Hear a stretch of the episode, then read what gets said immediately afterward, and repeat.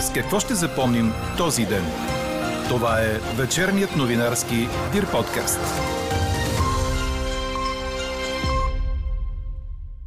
Четвъртата COVID вълна започва бавно и едва осезаемо да затихва. В болниците обаче далеч не е спокойно. От утре се спират плановия прием и операции. Кога и как ще се върнат учениците в клас, мъдрува отрасловият съвет за тристранно сътрудничество в системата на средното образование. Демонстрирането на единство между политици и медици закъсня. По-важното е сега всички хора, от които зависи нещо, да се хванат за ръце и да вземат правилните решения. Още от коментара на блогъра Мария Пеева очаквайте в този подкаст. Ще чуете също. Социалните мрежи в Турция убиха президента Реджеп Ердоган. От кабинета на турския държавен глава обаче увериха, че той е в отлично здраве. Говори Дирбеге. Добър вечер, аз съм Елза Тодорова. Чуйте подкаст новините от деня на 3 ноември. През нощта облачността над повечето места ще бъде незначителна до ясно време. Минималните температури утре сутрин ще бъдат високи за ноември от около 7 до 14 градуса, по-високи на изток. През деня облачността ще бъде незначителна, с повече високи облаци над крайните западни райони. Температурите ще са от 17 градуса на северозапад до около 24 в източната половина на страната. Ще духа слаб южен вятър. Прогнозата е на нашия синоптик Иво Некитов.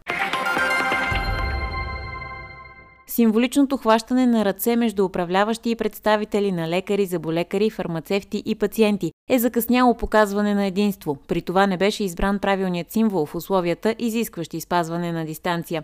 Коментарът направи за подкаст новините Мария Пеева, преводач и главен редактор на сайта Мама Нинджа. Според нея, политиците от самото начало на пандемията е трябвало да действат по експертен начин и с общи послания към хората, вместо да използват темата COVID за популизъм.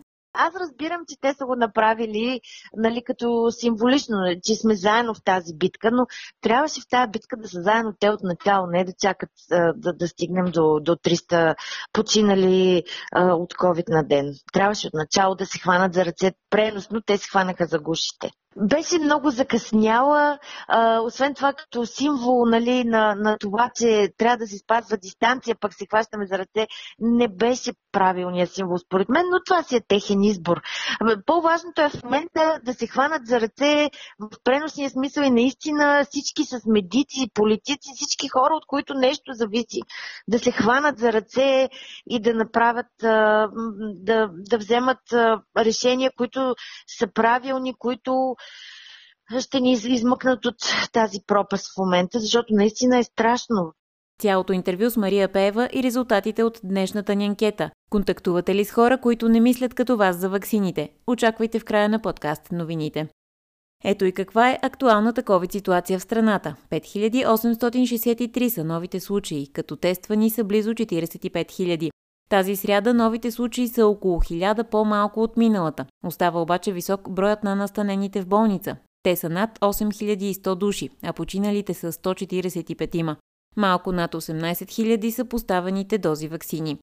Засечен у нас е и вариантът Делта Плюс, съобщиха от Националния център по заразни и паразитни болести. 16 от над 440 клинични проби са показали новата мутация. Случаите на Делта Плюс са установени в София, Варна, Бургас, Стара Загора, Благоевград и Кюстендил. Клиничните проби са взети от пациенти с COVID-19 в периода от 7 до 30 септември. Пред BTV директорът на Центъра по заразни и паразитни болести професор Ива Христова обясни, че щамът не е антигенно различен и вакцинираните имат имунитет срещу него. А математикът професор Николай Витанов прогнозира чрез профила си във Фейсбук, че в рамките на следващите 10 дни, цитирам, има голяма вероятност да стане по-добре, малка е вероятността да стане по-лошо. Тоест, според него вече е спряла да расте силата на дифузно разпространение на заразата, но тя все още остава голяма. Сега се насочваме към съседна Гърция. Държавната телевизия на южната ни съседка излучи репортаж за начина по който действат предполагаеми български измамници, които пласират на гръцкия пазар сертификати за вакцинация. Журналистката Ния Авдели е разговаряла с предполагаем оперативен представител на престъпна група в Гърция, който потвърждава пред телевизионната камера, че срещу 300 евро желащите могат да придобият сертификат от България без да се вакцинират. В репортажа се отбелязва, че страната ни чупи всички отрицателни рекорди по смъртност в Европейския съюз и регистрира четирицифрен брой нови случаи дневно. С заповед на здравния министр от утре се спират плановия прием и плановата оперативна дейност в лечебните заведения в цялата страна. В заповедта се определят и условията, при които учениците могат да се върнат към присъствено обучение в общините, където 14-дневната заболяемост е над 500 на 100 000 население. Условията изискват осигуряване на безопасна среда, които включват тестване на всички деца с щадящи тестове два пъти седмично. За педагогическия и непедагогическия персонал също ще се изисква тестване, ако лицата не притежават сертификат за вакцинация, преболедуване или антигенен и ПСР тест. Този следобед заседава и отрасловият съвет за тристранно сътрудничество в системата на средното образование. По-рано пред Дневник здравният министр Стойчо Кацаров коментира като възможна дата за връщане в клас на учениците от 1 до 4 клас 8 ноември. И за още една среща, която обаче ще се случи утре. В кабинета на здравния министр ще се срещнат Българския лекарски съюз и Здравната каса. От съсловната организация поискаха разпределението на допълнителни средства между болниците, които лекуват COVID пациенти, да е съобразено с свършената работа. Междувременно председателят на Българския фармацевтичен съюз, професор Асена Сербезова, обяви, че от 1 декември фармацевтите ще получават по 10 лева за обработка на рецепта за COVID-19. КНСБ настоява правителството да увеличи командировачните. Предложението на синдикатите е сумата за дневни пари на командирован в страната работник или служител да се повиши от 20 лева на 35. Предложението е част от пакет от мерки на КНСБ за спешна подкрепа на доходите, който предстои да се обсъжда тази седмица на работна среща с бизнеса и служебния социален министр, съобщи БНР. КНСБ също така настоява да се определят критерии за енергийна бедност и да се подготвят бързи промени в действащата нормативна база за целево енергийно подпомагане. А от 1 декември да се въведе и прилага 460 лева официална линия на бедност, вместо сегашната от 369 лева. Какво не се случи днес?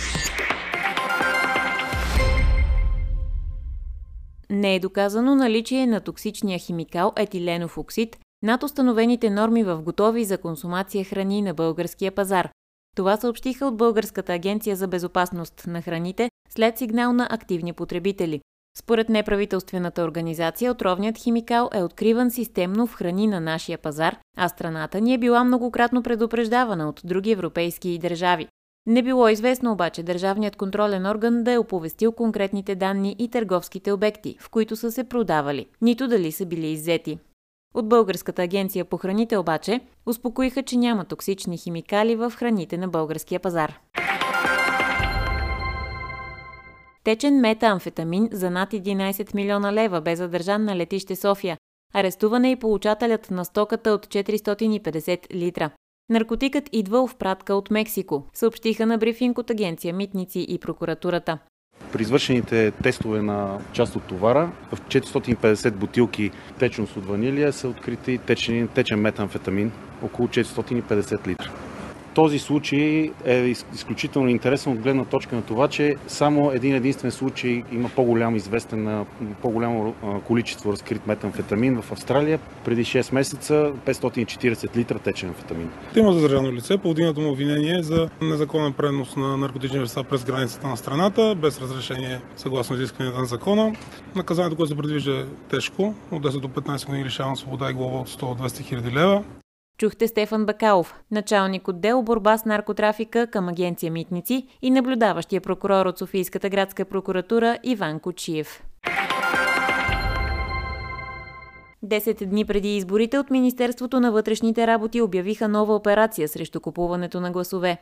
Акцията ще се провежда в цялата страна и в нея ще участват максимален брой служители от областните управления, дирекция национална полиция и жандармерията.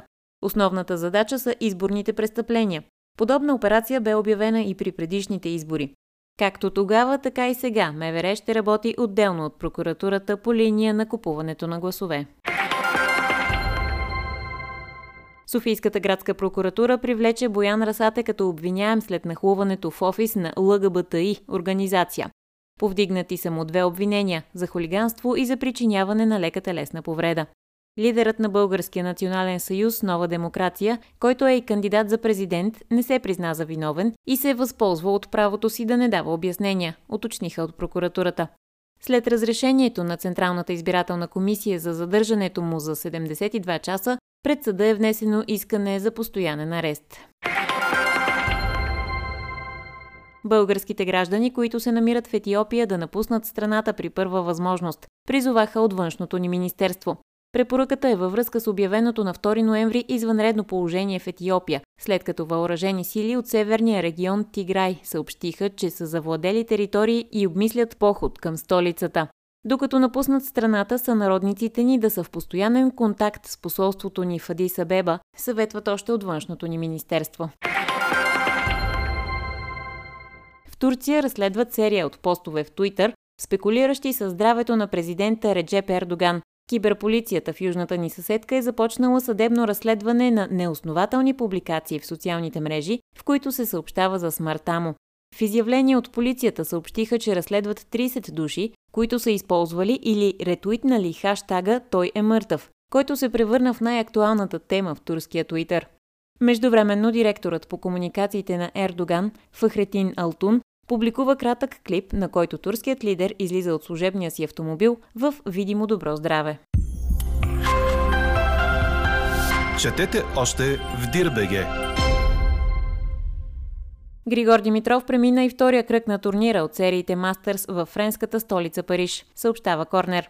Най-добрият български тенисист отстрани в трисетов матч Карен Хачанов от Русия, а в осмина финалите ще се изправи срещу Александър Зверев или Душан Лайович, които ще играят по-късно тази вечер. Първият сет вървеше равностойно до 4 на 4, когато Григор допусна пробив, а след това отстъпи с 4 на 6. Във втората част обаче той заигра доста по-агресивно и проби Хачанов още при първия му сервис, като след това поведе с 3 на 0 и нямаше особени проблеми да изравни резултата след 6 на 2.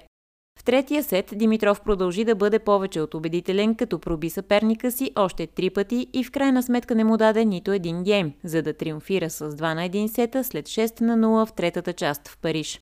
Следващият матч на Гришо е утре. Чухте вечерния новинарски Дир подкаст. Подробно по темите в подкаста четете в Дирбеге. Какво ни впечатли преди малко? В интернет бе разпространен запис, за който се твърди, че показва как известният шеф-готвач Андрей Токиев шофира пикапа си с спукани гуми по околовръстното шосе на София. На кадрите се вижда как автомобилът малко по-късно остава по джанти и аварира по средата на пътя.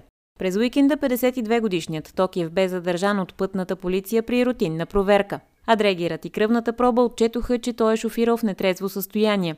Според прокуратурата това е престъпление в условието на рецидив, тъй като през 2019 на шеф Токиев била наложена условна присъда с изпитателен срок за същото нарушение. Днес Софийската районна прокуратура внесе искане за най-тежката мярка за неотклонение за държане под стража, но съдът пусна кулинарният гуру срещу 3000 лева гаранция. Каква я мислехме, каква стана? Контактувате ли с хора, които не мислят като вас за ваксините? От над 1400 отговора в днешната ни анкета 90% са да. Разделението между политиците по темата за COVID обърка хората и доведе до страшното положение, в което сме в момента. Мнението е на Мария Пеева, преводач и главен редактор на сайта Мама Нинджа. По думите и демонстрираното в Здравното министерство вчера единство между политици и медици е закъсняло. Сега е важно всички хора, от които зависи нещо, да се хванат за ръце и да вземат правилните решения за справяне с поредната вълна на вируса. С Мария Пеева разговаря Елена Бейкова. Вие лично контактувате ли с хора, които са на различно мнение от вашето относно ваксините срещу COVID? Ами аз нямам избор, освен да, да контактувам, защото, примерно, свекърва ми и брата на съпруга ми твърдо не искат да се вакцинират. Те не живеят и при това не живеят в България. Свекърва ми е в Канада, Девер ми е в Доминикана. Канада е страна с високо ниво на вакцинация, но тя просто не иска. Всички ти приятелки са вакцинирани. Тя си чете български новини и не иска и много се тревожим за нея. Има ли аргументи, които за вас са необясними и които тези хора ви представят по мнението, че не искат да се вакцинират? Те имат аргументи, които са почерпени от източници много манипулирани. Но когато човек прекалено много време чете и влиза в такива групи и коментира и просто той почва да мисли в тази посока и всичко останало, нали, цялата останала информация, която стига до него, той извлича от нея само това, което му доказва собствената гледна точка. Примерно, когато сме говорили нали, с а, а, моя девер и той казва, ма ти знаеш ли, че примерно не знам колко хиляди, примерно 10 хиляди човека са починали от вакцина, ми казва той. И аз му казвам, приемам, приемам, че някъде си го прочел в научен източник и е така. Хайде сега да отворим в Google и да напишем колко са жертвите на COVID, не на вакцина. И после да направим малка съпоставка, нали, какъв е предположение, че вече има колко 3 милиарда нали, вакцинирани а, хо...